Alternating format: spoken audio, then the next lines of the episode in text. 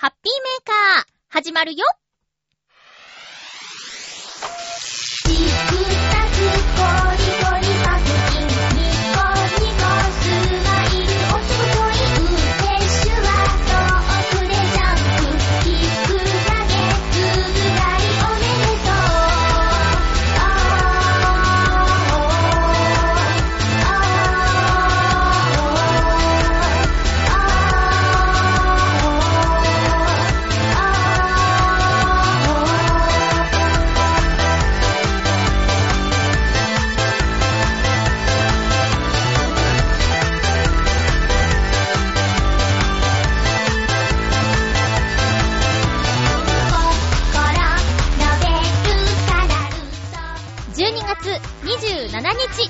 のハッピーメーカー。この番組は、ハッピーな時間を一緒に過ごしましょうというコンセプトのもと、ちょわへよ .com のサポートでお届けしております。2016年最後のハッピーメーカーです。最後まで1時間、よろしくお願いします。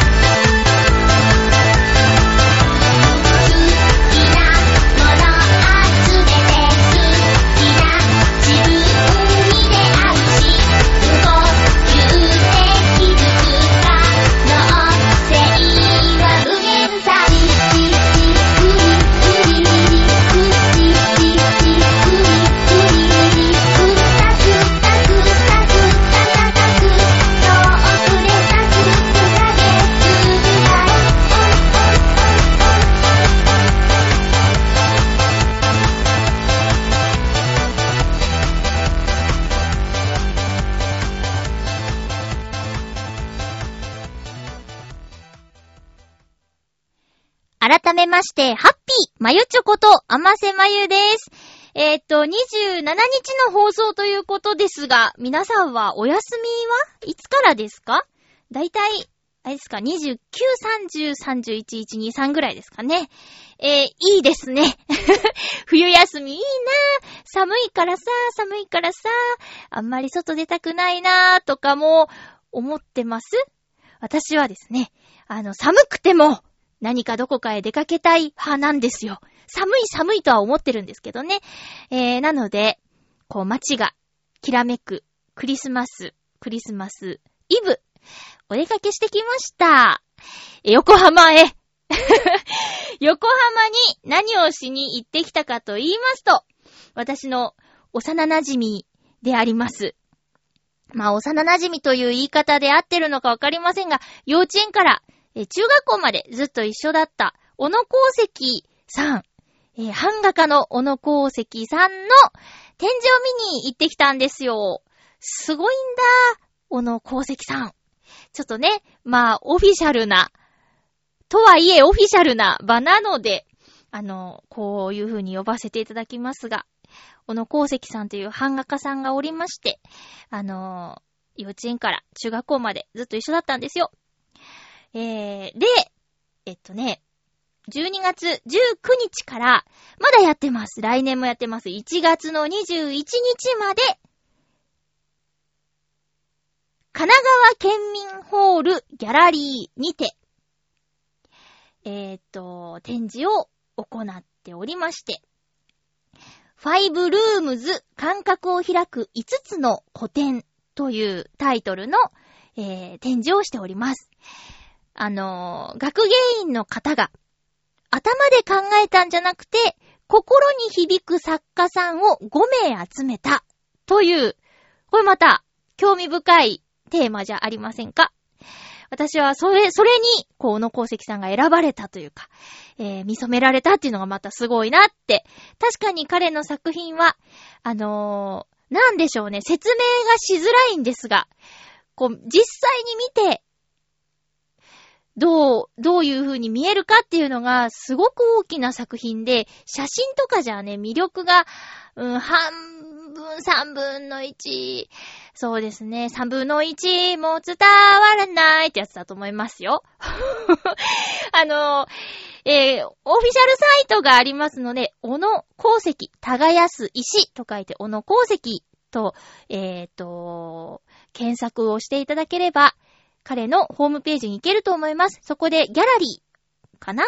えー、っていうところをクリックすればどんな作品があるか、またトップページにもね、作品が並んでおりますので、ああ、そういうことなの？っていうことをね、見ていただければありがたいですし、あと私のアルバムポムルズに、ジャケットに、この作品をね、使わせていただいております。すごくアップにして撮影したものを使っているので、そうですね、今の感じと随分違うかな。ただ、このジャケットは、この鉱石さんの作品を使わせていただいているということで、彼のね、あの、経歴にこう、泥を塗っていなければ良いのですが、興味のある方はぜひ、えー、Amazon、または、チョアヘヨの、えー、ショップにて、あの、通信販売を行っておりますので、アマセマユのアルバム、ポムルズ、ぜひ、買って手に取ってみてください。この番組のオープニングとエンディングに使っている曲も入っております。何気に宣伝を入れてみましたが、その小野功石さんの展示がされている神奈川県民ホールというところに行ってきました。私は初めて行ったんですが、なんとこの神奈川県民ホール、立地が素晴らしい。え、山下公園、赤レンガ倉庫、港未来、そして中華街、真ん中にあるって感じですかね。なので、神奈川県民ホールのついでにいろんなところにも行けるんじゃないかと。あと、この日はですね、なんだか、とても賑やかで、えー、女性ばかり、この神奈川県民ホールにいっぱいいたんですよ。女の子ばっかりと思ったら、どうやら声の王子様とかいうイベントをやってたらしくって、声優さんがね、あの、その会場にいたらしいです。で、そこの、え、ライブかなんか、イベントかなんかあったのかな？で、グッズ販売がライブ前にあるんだとかってすっごい人がいて、まあこれみんな、みんな展示見に来てたんだったらよかったねっていうね。ついでに見ていけばいいのに、とも思いましたけどね。で、なんでこのクリスマスイブの日に行ってきたかと言いますと、アーティストトークと言いまして、この作品を展示しているアーティストさんがおしゃべりをするっていうイベントがありまして。で、12月24日クリスマスイブの日に、小野功石さんと、あと、えっと、デワさんという、うん、陶芸家の方の、えー、アーティストトークが開催されるということで、それに合わせて行ってきました。では、エリさんですね。ではエリさんと小野功石さんのアーティストトーク。タイトルが、技法のガラパゴス的進化。表現の形ということでね、さっぱり意味がわかりませんが、え聞いてきました。えっ、ー、と、開催前に、そう、1時間30分か40分ぐらい前に会場に到着して着いたよって連絡したら、ちょっとお散歩しようかってデワさんと小野さんと一緒に行った友人と4人でですね、山下公園をブラブラ歩いたりして、カモメだわーいとか言って、ちょっとポカポカするねーなんて歩いてたんですけど、その時一緒に歩いてたそのデワさんが、あのー、すごい人だと知らなくて トークイベントの前に、あの、登壇者の2名と雑談をするという、後で考えたらなんて贅沢な時間だったんだろうと、えー、嬉しくなっちゃいました。クリスマスプレゼントのようでしたけどね。で、あの、お散歩しながら、まあ、イブだしね、こんな、こんな日に聞きに来る人なんて、まあ、5、6人なんじゃないの？なんて言ってたら、もう一層追加で出すぐらいの大盛況で、もうもうぎゅうぎゅうでした。会場。うん。なんか、生徒さんとかもね、来てたみたい。教えてるみたいですよ、小野功石さん。大学で。うん。で、あの、技法のガラッパゴス的進化、表現の形というタイトルのトークショーだったんですが、まあでも、あのー、わかりやすくフランクに喋ってくれたので、だいぶ置いてかれずに済んだかな。あのー、どちらかというと、二人の人柄とか、どんな風に作ってますみたいな話が聞けたので、あのー、私なんかはね、プライベートで友人という、え立ち位置ではあるんですが、アーティストとしての、小野さんの、えー、一面を見られて、ちょっと緊張もしましたけどね。うん。普段のね、飲み屋さんで話してる感じ。あ、でも言っても、そんなに違わなかったかな。なんかお酒が入ってきたらそんな話し方するかな？みたいな話し方でしたけどね。うん。全然なんかあの、肩肘張らない感じでフランクな感じのトークショー、トークイベントでした。で、ね、あの、まあ、彼のおかげで、割と美術館とか、そういう展示を見にす、目にする機会があるんですけど、えー、古典は置いといて、あの、こういうグループ展になるとね、全然知らない方を合わせて、えー、知ることになったんですが、あの、では、エリさんの作品が、ものすごく繊細で、すごく美しくって、大好きになっちゃいました。あのね、まあ、陶芸、陶磁うん、焼き物なんですけど、なんか、薄いんですよ。その素材が。薄ーく焼いて、だから最初、焼き物って聞く前は、折り紙なのかなって思うぐらいに、薄ーく焼いて、なんだろうな、展示してあるっていう感じなんですよね。で、えー、北陸の出身、まあ、石川県、洋一郎さんと一緒ですね。石川県の出身ということで、あの、雪景色がとても身近であるということで、あの、白い陶磁を、えー、白い土台に置いて、影ができる感じも雪景色のイメージなんです、みたいな話をされていました。ちょっとうまく説明できてるかわからないんですが。で、彼女は SNS と一切やっていないということで、えー、どんな風に作品を目にできるかなって思ったんですが、この今回のファイブルームズという展示が、あの、ニュース記事とかにもなっているので、えっ、ー、と、ね、そのあたりでちょっと見ていただければなと。では、エリさんで検索しても出てくるかもしれない。ではさんはね、えっ、ー、と、出る入るの出るに、和はね、あの、平和の和ですね。うん。では、エリさんはね、うんとね、えー、っとね、絵画の絵、イラストの絵に理科の理です。うん。では、エリさん。ちょっと見てもらいたいですね。わあ、こんな、こんな焼き物ってあるんだって。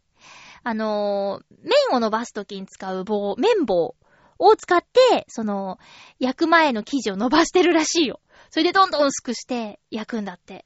すごいね。で、今回のトークショーにも石川県から、えー、当日の朝やってきたらしいです。東北新幹線で。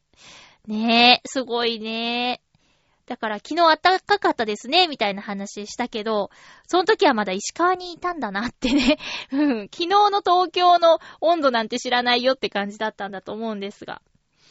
はい。で、そう、そこに行ってきましたよ。うん。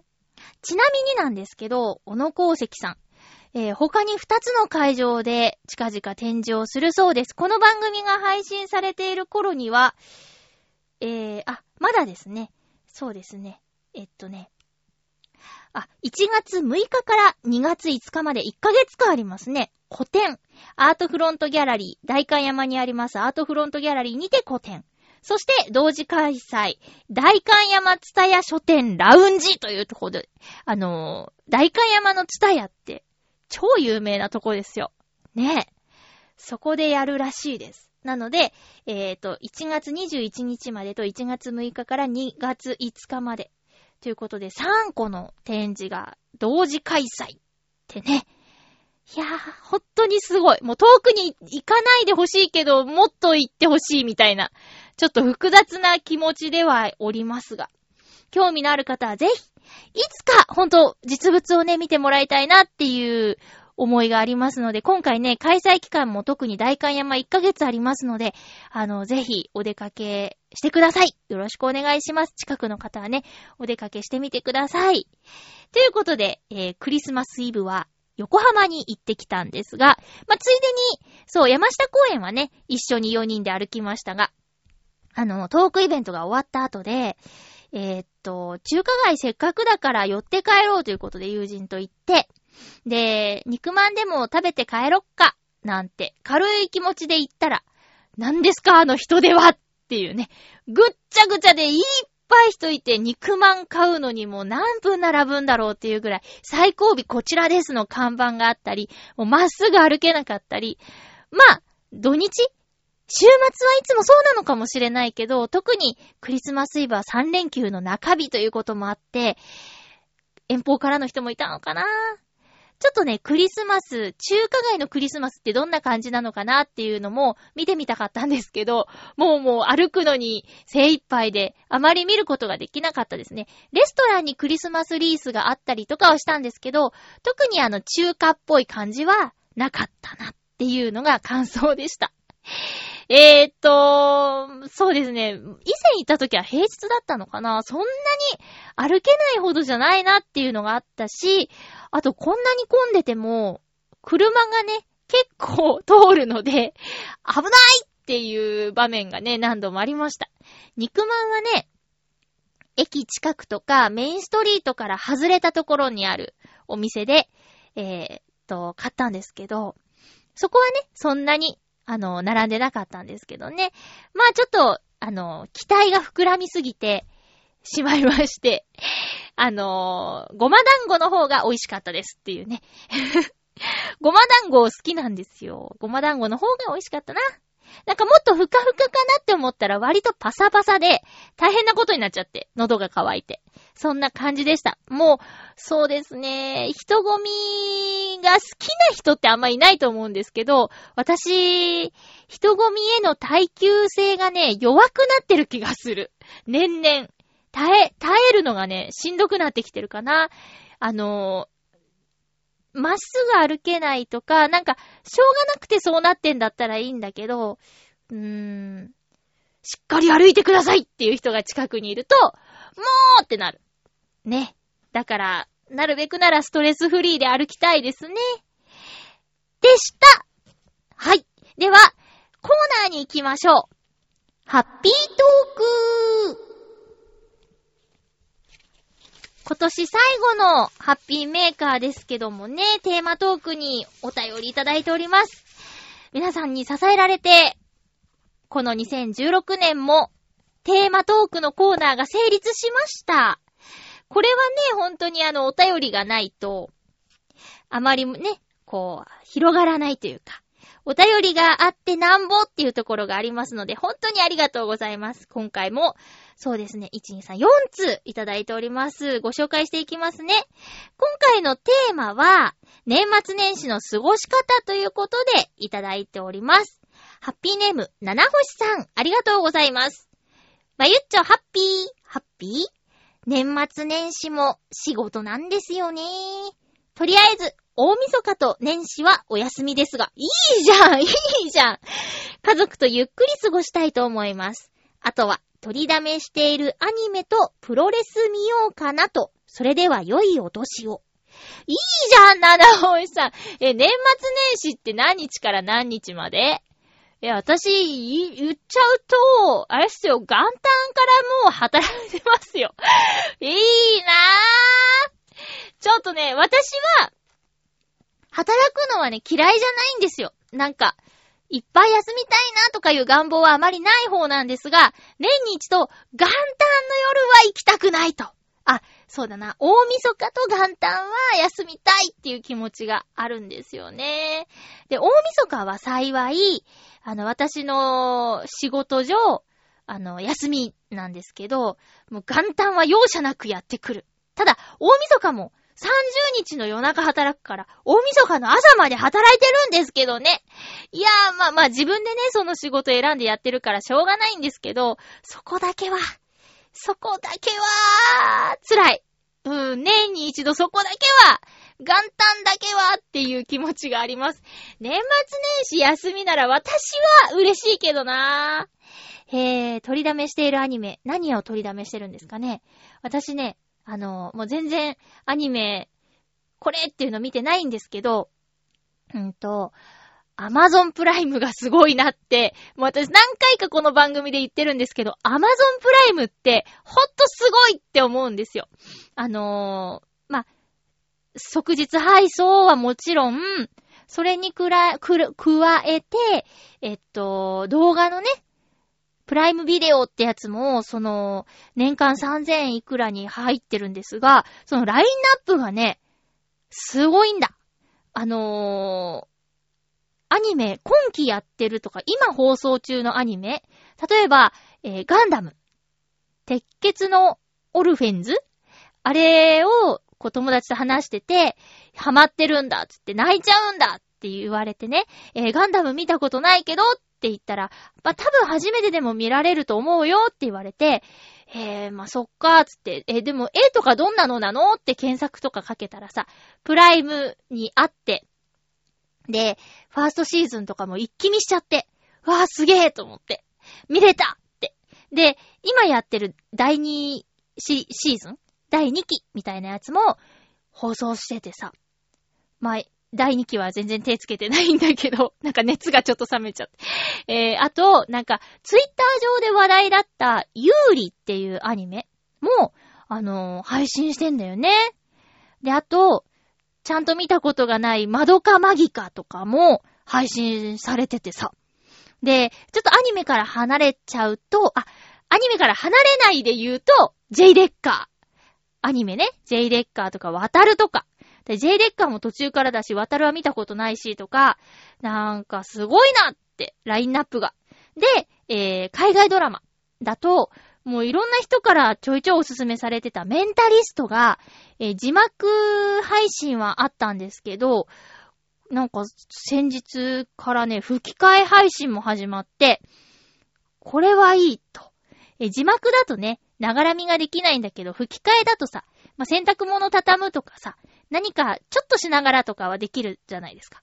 あ、これはいいっていうことがいろいろありまして。だから、えっと、取りだめてたものではないんですが、もしも休みがいっぱいあったら、そのあたりをね、見たかったものを、えー、見ていきたいなーっていうのはあります。大晦日は、あれですか、TBS 派なんですかねってことは、プロレス見ようかなってことは、TBS で年越すのかなえーと、七星さん、ありがとうございました。良いお年を続きましては、ハッピーネーム、うーんと、サバのみそ煮さん、ありがとうございます。まゆちょさん、ハッピーです。ハッピーです。年末は毎年、連れと御朱印集めの旅に出ています。今年は出雲地方を攻めますよ。気分が乗れば岡山も。ぜひ乗ってほしいものですね。えー、年始は逆に家でゆっくりしていることが多いです。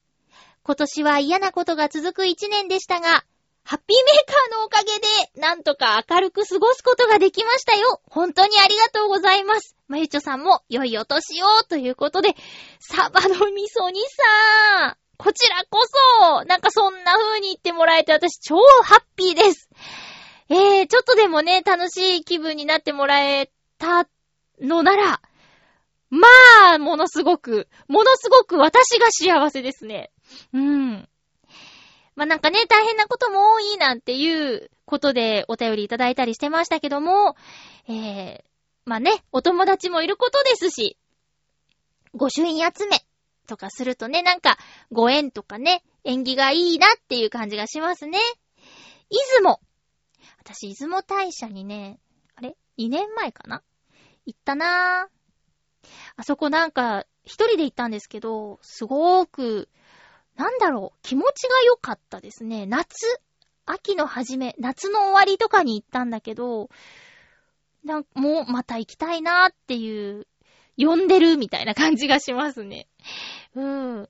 えー、岡山は、そうだな岡山も、最上稲荷とか、吉備彦神社とか、まあ、あんまり詳しくはないんですけどね、何個かあると思いますよ。えー、桃太郎にまつわるところとかも結構ありそうですね。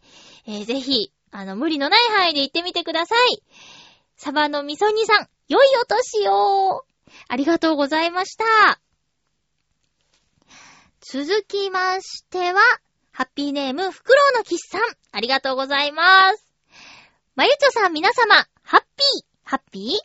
今回のテーマ、年末年始の過ごし方について。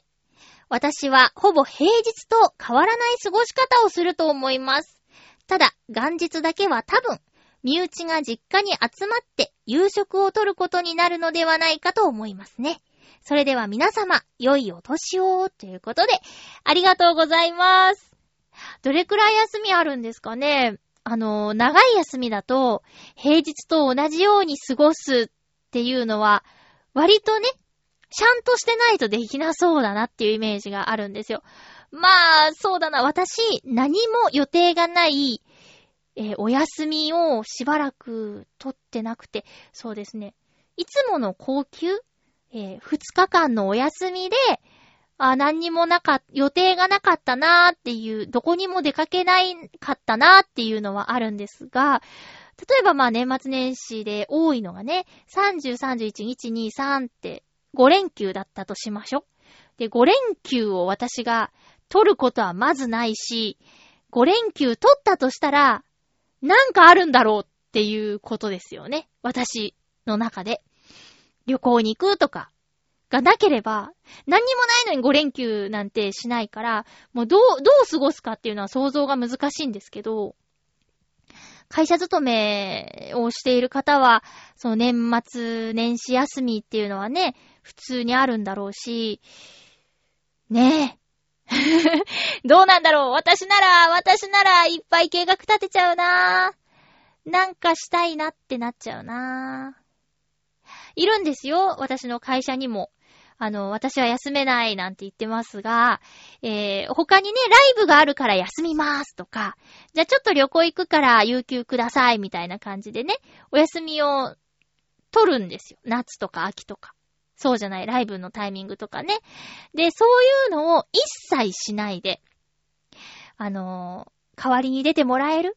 高級だけど出勤できる？みたいな、えー、声掛けに、はい、はい、すべて、はい、はい、っていう代わりに、年末年始だけは、10連休くださいっていうね、交渉している人がいて、あのー、他の時に、すべて頼ってしまってるので、そのお願いを聞かないわけにいかないっていう存在のお兄さんがいて、で、今、今年もね、もうすでにお休みに入ってるみたいですよ。で、そのお休みの間は、まあ、そのお兄さんはね、いろいろやりたいことがあるらしいんだけど、その中の一つが、カラオケ行こうって。それ私、あの、お呼ばれされまして、あの、行ってきます。割とね、割と、その2時間ぐらいガンガン歌うと、声が出なくなって強制終了みたいな人が多いらしいのよ。でも、私は、あの、私のことをお兄さん年上なのに私のこと姉さんって呼ぶんだけど、姉さんは声が頑丈だからカラオケ付き合ってくださいよっていうことでね、呼ばれたんだけど、もう喜んでいきます。でね、あの、LINE で、姉さんワルキューレって知ってる？マクロス、マクロスの、みたいな。うん。で、知らないっ 言いました。どうやらね、課題曲らしい、歌って欲しかったらしいんだけど、えー、っと、皆さん知ってます？あの、全然知らなくて、ワルキューレ、マクロスとかで検索したら、私、ワルキューレっていう歌のタイトルだと思ってたら、グループ名だったし、で、マクロスに、なんだっけ、マクロス、デルタ？デルタだっけ？なんか、そう、そういうのやってることすら知らなくて、で、そう、調べたらグループ名だったんですよ。したらさ、5人組の女の子なのね。で、あの、オフィシャルのプロモーションビデオが YouTube にあったんで、聞いてみたら、あの、割と5人で分割して歌ってるし、重なってるし、これ一人で歌えないでしょっていう結論。それはちょっと難しいですね。残念。ちょっと私は、もうマクロスフロンティアで勘弁してくださいっていう感じです。何歌おうかな？久しぶりの大勢のカラオケなんで楽しみですね。えー、ということで、フクロウのキスさんは今年もたくさんお便りありがとうございました。久しぶりに身内が実家に集まるっていうことかな？やっぱお正月だからってことかな？うん。あ、お年玉とか、必要？必要な感じ？そういうの大変ですよね。まあ、楽しくもあるんですがね。えー、良いお年をお過ごしください。続きまして、ハッピーネーム、コージーアットワークさんです。ありがとうございます。まゆっちょハッピー、ハッピー？年末年始の過ごし方ですが、私の場合、仕事は先倒し進行で休みではないし、外猫のご飯ボランティアさんたちは里帰りしてしまうので、猫のご飯と書類仕事とかで暴殺されそうです。人気のないオフィス街や、いつもより澄んだ東京の空の下もブラブラしたいのですが、その時間あるかな？あれをしながら、これをしながら、では、私の性格では、どれ一つ満足できることには、なりそうもないので、年末年始ぐらいは、一つずつ、じっくりやる時間を作りたいですね。昔読んだ本で、今読み返したいものも多いのですが、対策となると、それなりの体力も必要です。とりあえず、年内に図書館で借りられるだけの本を借りておこうと思ってネット予約しています。が、最近の図書館蔵書って貸し出し回数の少なそうな現代誌なんかは一部だけ収録された全集とかしか置いてないんですね。蔵書があっても貸し出し禁止の陛下扱いだったり、10代の頃に読んだ文学書とか、今読み返す時間があるといいのになぁ。きっと間違って感動したりして、ん？感動した、してたりしていただろうか？ちょっと待って。きっと間違って感動してたりしていただろうから、死ぬまでにはもう一度読み直さなきゃ。では、ということでありがとうございます。ごめんなさい。ちゃんと読めなかった。そうなんだ。図書館事情。うん。いろいろやることがあるのに、借りられるだけの本を借りようとしているんですね どれぐらい休みあるんだろうまあ、の、猫さんのお世話はね、生き物だから休みなんてないですよね。うーん。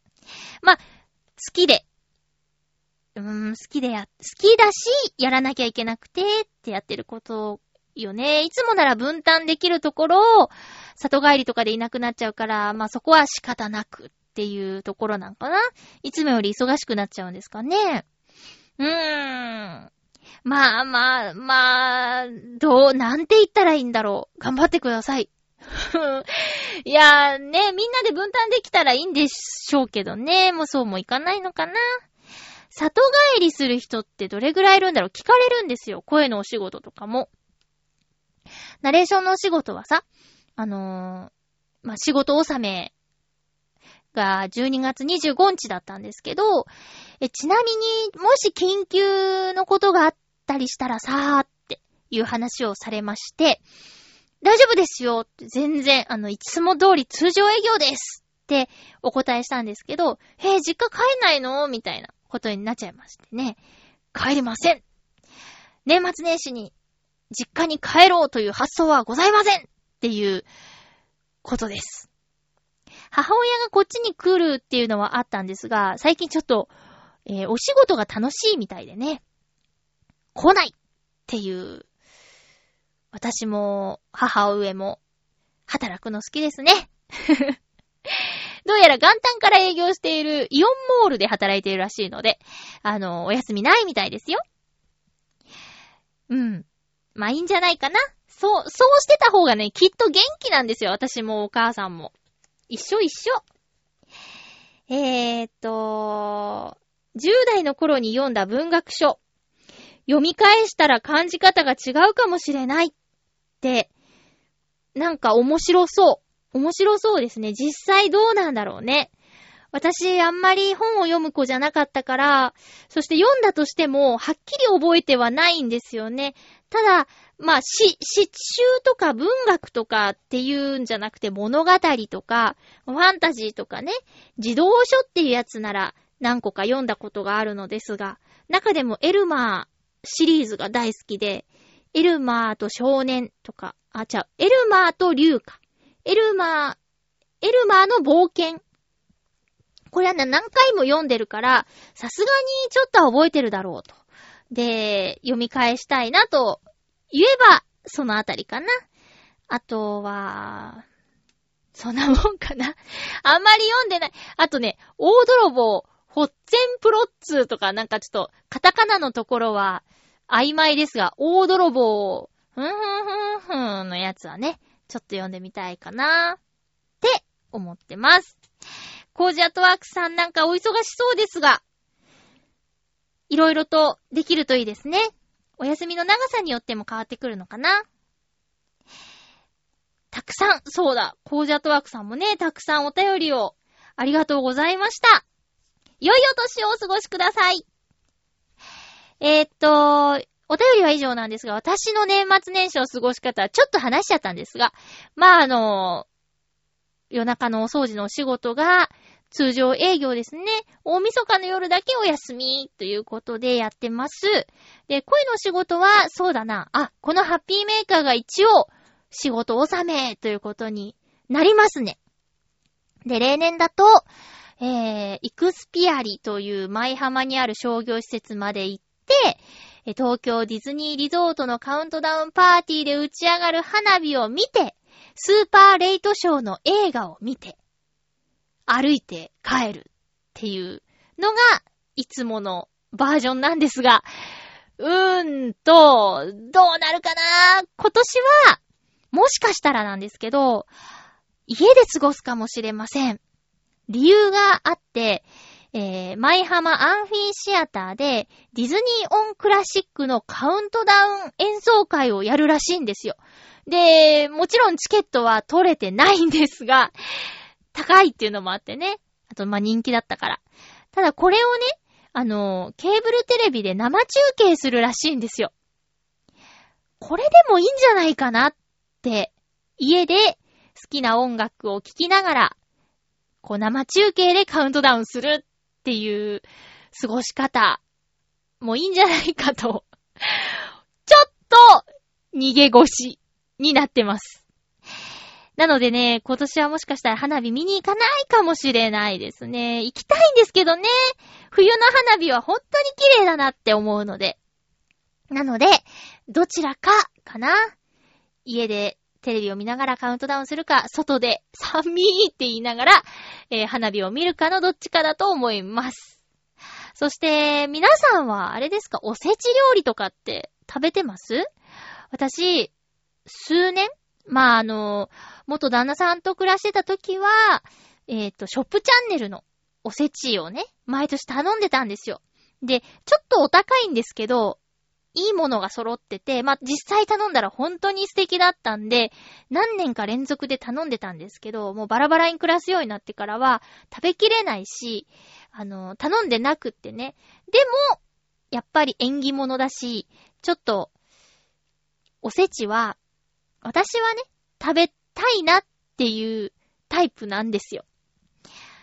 でもさ、こう、ね、もうショップチャンネルでは頼めないし、あと、あまり意識してなくて、去年なんかは、かまぼことか、ちょっとしたものをちょいちょい買って、みたんですが、なんかね、やっぱ味気なくて。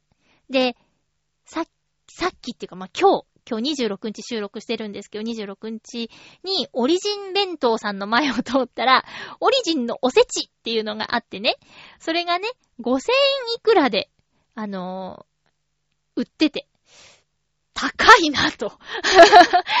高いって。これ5000円だったら、ショップチャンネルの2万円のやつ でもいいかなとかね。ちょっともうおせちに翻弄されておりますが。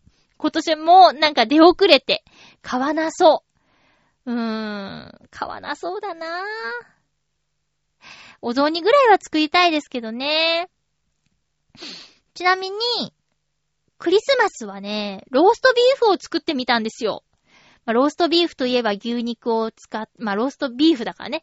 牛肉を、ビーフって言ってんだからって、えー、牛肉を使いまして。なんか、あの、周りは、ちょっと焼き目がついてて、え肉の内側の方はちょっと赤みがかってて、レアーみたいな感じのイメージの絵が出てくると思うんですけど、私が作ったローストビーフはもう中までしっかり火が通っちゃってて、なんかただの肉の塊みたいになって、大失敗しちゃったんですよ。もうただただソースが美味しかったっていうだけでね。えー、で、100円ショップにね、ホースラディッシュも売ってんのね。ローストビーフに合うと言われている山わさびっていう白いわさびなんですけどね。これ100円ショップでね、まあ、練りわさびとかからしとかは、あのー、ニンニクとか生姜チューブの並びにね、ホースラディッシュって売ってんの。すごい便利だよね。100円ショップってすごいなって思うんですけども。そんな感じでした。えーと、年末年、年始、年始。年始は、ナレーションの仕事いつからかなまあ、あの年始分も結構取ったから、しばらくないのかなーって、ちょっと想像してます。そして、えー、ハッピーメーカーは、もうもうあの、お休みなくやるので、えー、次回はね、1月3日の放送分は そっか、えー、元旦収録予定ということになっておりますが、えー、おそらく、そうだな、月曜日に撮るんじゃないあー、どうかなーこのタイミングちょっと難しいな。もしかしたら予定通り元旦に撮っちゃうかも。ノリで。なので、1月1日収録予定ということで皆さん、早めにお便りを送ってください。このね、休みの真っ只中でお正月でお便り来るかな？ちなみにテーマは2017年こんな年にするぞっていうね、えー、したいじゃなくてするぞっていうことで、こんな年にするぞっていう内容を送っていただくことにしています。よろしくお願いします。まだエンディングの時間じゃないんですよ。ちょっと流れでね、そんな話になりましたけども。という年末年始の過ごし方になりそうです。以上、ハッピートークのコーナーでした。今年最後だからね、どうしようかな、曲、曲は、流すか。たまには。えー、っと、じゃあ、ノートノーツの曲をね、聴いていただこうかな。ん？こっちか。何がいい？ノートノーツの。聞くなって感じ？えー、っとね、そうですね。じゃあ、お休みってことで、あ、じゃあ、ほっこりホリデーにしますね。ノートンノーツで、ほっこりホリデーを聞いていただきます。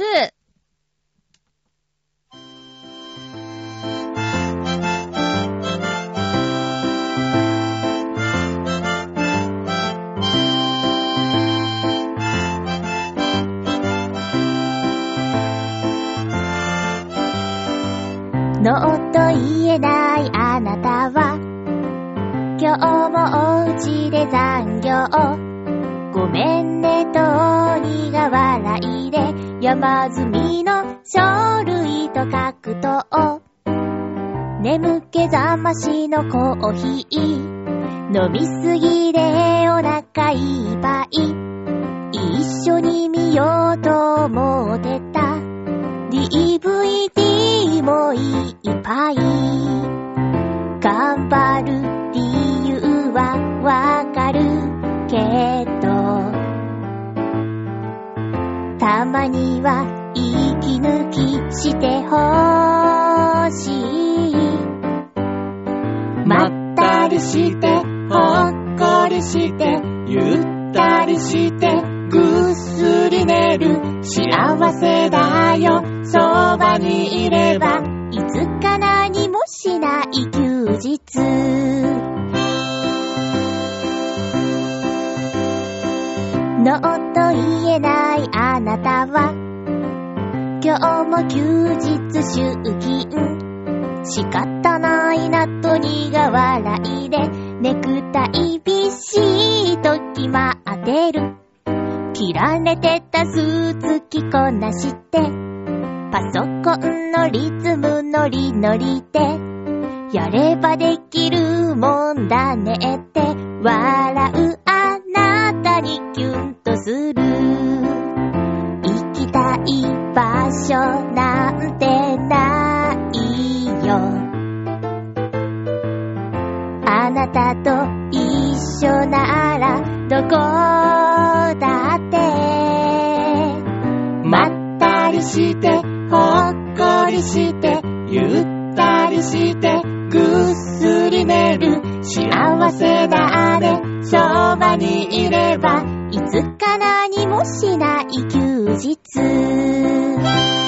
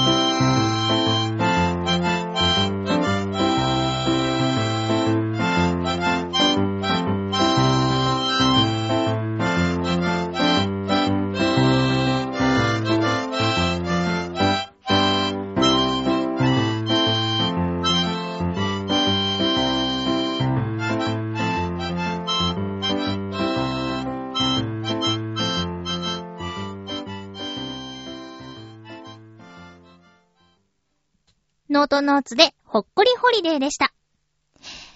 ノートノーツのアルバム、ハピオロジーは、アマゾンで絶賛好評発売中です。今の曲も入ってます。よろしくお願いいたします。ふつおたをご紹介します。もうね、ちょいちょい宣伝入れますよ。大事。大事なこと。えー、ふつおたは、ハッピーネーム、青のインプレッサさん。ありがとうございます。はい。まゆっちょさん、ハッピーでございます。ハッピーでございます。今年も一年間、ありがちょうございます。はい。僕の方はいろいろと大変な一年でしたが、病気も怪我もなく楽しい一年でしたな。大変だけど楽しかったですね。来年は彼女と仲良くしたいと思いますので、頑張ります。では、良いお年を。ということでありがとうございます。良いお年を。まだ彼女になってないんですよね。まだだってそんな報告聞いてないからね。うーん。まあ、店員さんとの恋っていうのはなかなか難しいよね。このご時世ね。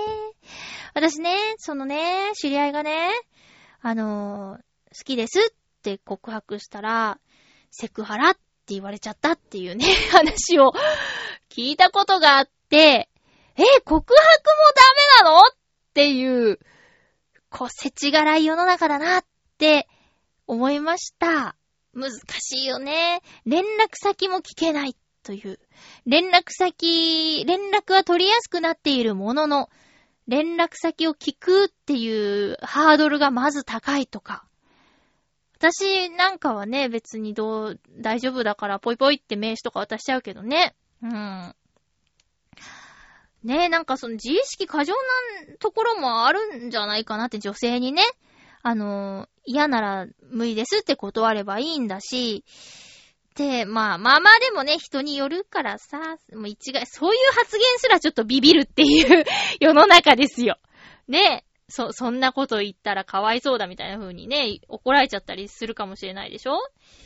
いやー、でもなんか出会いが多いような、多くても進めないようなっていうのがね、難しいよね。まあ、それだけさ、こう、悪いことする人がいるから、そういうことを想像させちゃうんだろうね。うーん。うまいことやればいいのにな。青のインプレッサさんお便りありがとうございます。あの、またなんか復活した感じでね、今年ね。うん。またよかったら送ってください。テーマの方にもね、いただけると嬉しいです。ありがとうございました。良いお年をもう一つ、ふつおたをご紹介します。ハッピーネーム、フクロウのキスさん。ありがとうございます。まゆっちょさん、ハッピーハッピー？え、私と近況、私の近況と占いについて。先週そんな話をしました。え、実は、今年の私は、東洋の戦術である市中水明と西洋の先生術で物事の成果が実りあるいは、実るあるいは実り始める年となっています。ちなみに来年は東洋と西洋の多くの戦術で物事が終わり新しく始まる、続けてきたことを終わらせて新しいことを始める、あるいは大きな変化に見舞われる年となるようです。私の場合、例えば西洋先生術で考慮される太陽や月などの10個の星のうち4つが1箇所に重なり合って集まっていたり、他の戦術でも普通ならばいくつか合わせ持っている運命傾向を示す象徴を一つしか持っていなかったりと極端な運命傾向を持っています。なので、ある条件が揃うと極端に占いの示す状況が見えてくるようになります。もちろん、それを偶然、あるいは印象的な記述が強く記憶に残ったことによる思い込みと考えることもできますし、そういう懐疑的な姿勢が一般的に健全であると私も考えています。ただし、私は世界観については不可知論者で、その世界、この世界は唯物論的な世界だと断言できないというスタンスをとっているので、占いの示す見解を全く頭から否定することもできないと考えています。うーん。ということで、来年の私はどういう目に遭うかわからない年なので、せいぜい気をつけようと考えています。それでは、ありがとうございます。しっかり占いを見ていたということですね。ごめん、さっきちょっと笑っちゃったのは意味がわからなかったからです。あの、最後から、最後の方のね、不可知論者で、この世界は唯物論的な世界だと断言できないというスタンスをとっているというところが、ちょっと理解ができなかったんですよ。理解ができなかったんですよ。で、理解ができない自分を、ちょっと笑っちゃいました。すいません。えー、っと、占いね。私、あの、石井ゆかりさんという人の占いを、あの、見ているんですが、その方は、え、星を見ているので、うーん、西洋占いなのかな？西洋先生術、太陽や月などの星っていうことだから、石井さん、石井ゆかりさんは西洋先生、先、先生術なんだろうね。で、それで買った3年の占いっていう本が、あの、新しいのが出てたら、そっからまた3年なのかなと思って本屋さん見てみたんですけど、この、もうすぐ2017年になるのに、2015、16、17の3年の占いのみ置いてあったんで、新しいの出してないんだって、このタイミングの私のこの3年間の、あの、激動っぷりったら半端ないので、は、なんか、この本と出会ったのも、まあ、思い込みかもしれないんですが、っていうところかな。うーん。会議的な姿勢なんですかね私、一般的に健全なのかな そう、なんか、なんかね、すごい、すごいな。多分、あの、優しくも言えるんだろうけど、こう、こういうお便りなんだよ。なんか、難しい感じにね、受け取ってしまうんだな、私。漢字が多いからかな で、先週さ、お便りが読めなかったのを反省して、今回ちょっと下読みしました。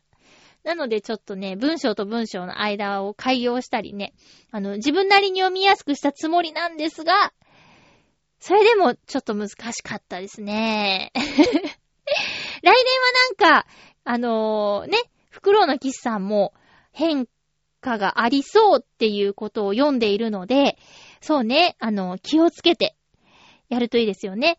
あの、占いにどっぷり振り回されるのは良くないけど、そっかって、ちょっと気をつけた方がいいなって、あの、心構えをするっていう意味では、すごく占いって便利で役に立つと思います。私はそういう風に受け取っております。袋のキスさん、ありがとうございました。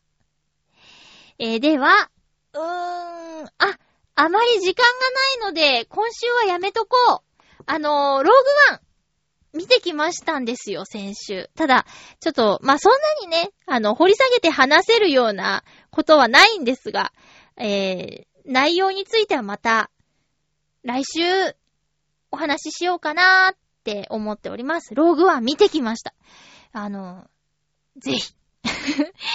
えー次回のハッピーメーカーは年明け、えー1月の3日放送分です。まあ、このね、年末の忙しい時だし、あまりあの、お便りを送る余裕はないよという方も結構いると思うんですが、えー一応告知しますね。1月1日に収録する予定です。あの、諸事情により前後する可能性もございますので、あの、お便りを送ってもいいよという方は、なるべく早めにお願いいたします。テーマは、2017年、こんな年にするぞということで、えー、2017年の目標とか、こんな年にしたいなーっていうことを送ってください。よろしくお願いいたします。その他、こんな休みを過ごしています。などの、ふつおたもお待ちしております。よろしくお願いします。えー、ということで、2016年も無事に1年間、ハッピーメーカーお休みすることなく、はい、お休みすることなく放送をしてきました。一重に皆様がお便りで支えてくださったり、聞いてくださっているということが大きいです。ありがとうございます。一緒に作ってると本気で思っております。えー、2017年、来年もよろしくお願いいたします。1年間本当にありがとうございました。お相手は、まゆちょこと、あませまゆでした。また来年もハッピーな時間を一緒に過ごしましょうハッピー追いかけていつも近場